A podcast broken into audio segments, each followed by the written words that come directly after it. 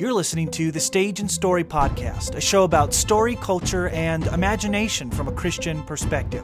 I'm your host, Dane Bundy, president of Stage and Story and chaplain at Lifehouse Theater in Redlands, California. On today's episode, I'm going to be reviewing Netflix's newest original film called Triple Frontier, so that you can decide whether it's something that you should invest your time and thinking into or not. I also want you to know that while I don't fully spoil this film, I will be giving away some spoilers. All right, so last week, my wife was down the hill at rehearsal, and I had an evening to myself to watch a man flick while lifting weights, of course. And no, I will not disclose how many pounds those weights were. So that night, I decided upon Netflix's new film, Triple Frontier. And bam, it's currently on Netflix if you want to know. So, this film boasts an impressive cast ranging from Ben Affleck, Affleck, not Aflac like the insurance, Ben Affleck, to Oscar Isaac to Charlie Hunnam. Now, IMDb summarizes the plot in this way Loyalties are tested when five former Special Forces operatives reunite to steal a drug lord's fortune, unleashing a chain of unintended consequences. Okay, so while the moon turns blood red and the stars fall out of the sky more often than I can recommend a Netflix original movie or show, this alpha male, testosterone fueled action film actually impressed me and, and entertained me and even provoked some worthwhile thoughts into my head. So if you look at my review of Triple Frontier on the Stage and Story website on our blog, you can see that I posted a picture of the last time I actually saw the moon turn blood red and the stars fall out of the sky. And it was that day in which Netflix actually released their original reboot of Lost in Space. I really recommend this television series. My wife and I are actually working through it again. But back to Triple Frontier. So while I can't highly recommend this film, I can recommend it with some reservations. On the SVL scale, and I call that uh, SVL because it stands for sex, language, and violence. I do want you to be warned that it scores pretty high on language and violence. There are some sexual innuendos, but there are no graphic sexual scenes. Now, this film is rated R, primarily because of the language, you know, and the violence helps too.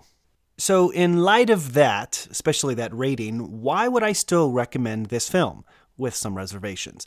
Well, I think that overall, the worldview of this film is sound. And we really should be evaluating a film not only by its SVL, or sex, language, and violence, but by the worldview that it's communicating. And I think that Triple Frontier carries a message that I see is consistent with the Christian perspective. Now, I'll be honest with you, at first glance, I thought that Triple Frontier would be in the vein of so many of the other crime thrillers that are popular these days. I thought it'd be a Bent film like the Ocean's Eleven series of films. Bent films are characterized by there being no real clear distinction between good and evil, or the good guys and the bad guys.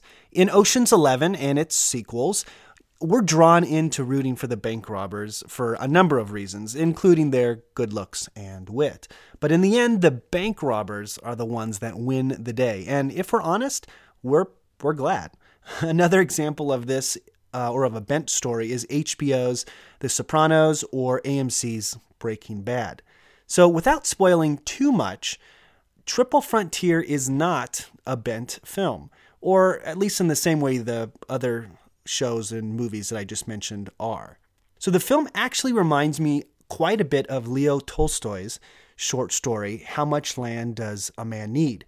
And in this powerful work, Tolstoy offers just a real vivid picture of what happens when a man lets ambition, greed, and discontentment slosh around in his soul. And I've used this short story actually a number of times in my classrooms, and it's been a helpful teaching tool for, for my students. Triple Frontier is no Tolstoy story, but it shares a number of the same themes. As I've said before in other podcast episodes and in my, my booklet, all films are Trojan horses, packing perspectives in them on the world. But not all Trojan horses deserve to be barred outside the city gates. So even though this film, Triple Frontier is wrapped in some unsavory layers like language and violence, the worldview hidden in the belly of the horse is one that actually speaks truth. Triple Frontier offers a cautionary tale for those of us who are willing to watch and listen. So, what about the quality of the film? Overall, I found the, the writing, the acting, and the directing to be pretty good. The first act does feel a little clunky in the acting and dialogue department, but once the plot takes a turn, and you'll notice when it does, the quality with it rises. Now, despite these flaws, the movie held my attention and even startled me a few times, though it was mostly because I was so impressed with how much I could bench press while watching the movie. Rotten Tomatoes gives the film a critic score of 73 and an audience score of 63, which if you follow Rotten Tomatoes, you can see that that's that's a pretty pretty high score.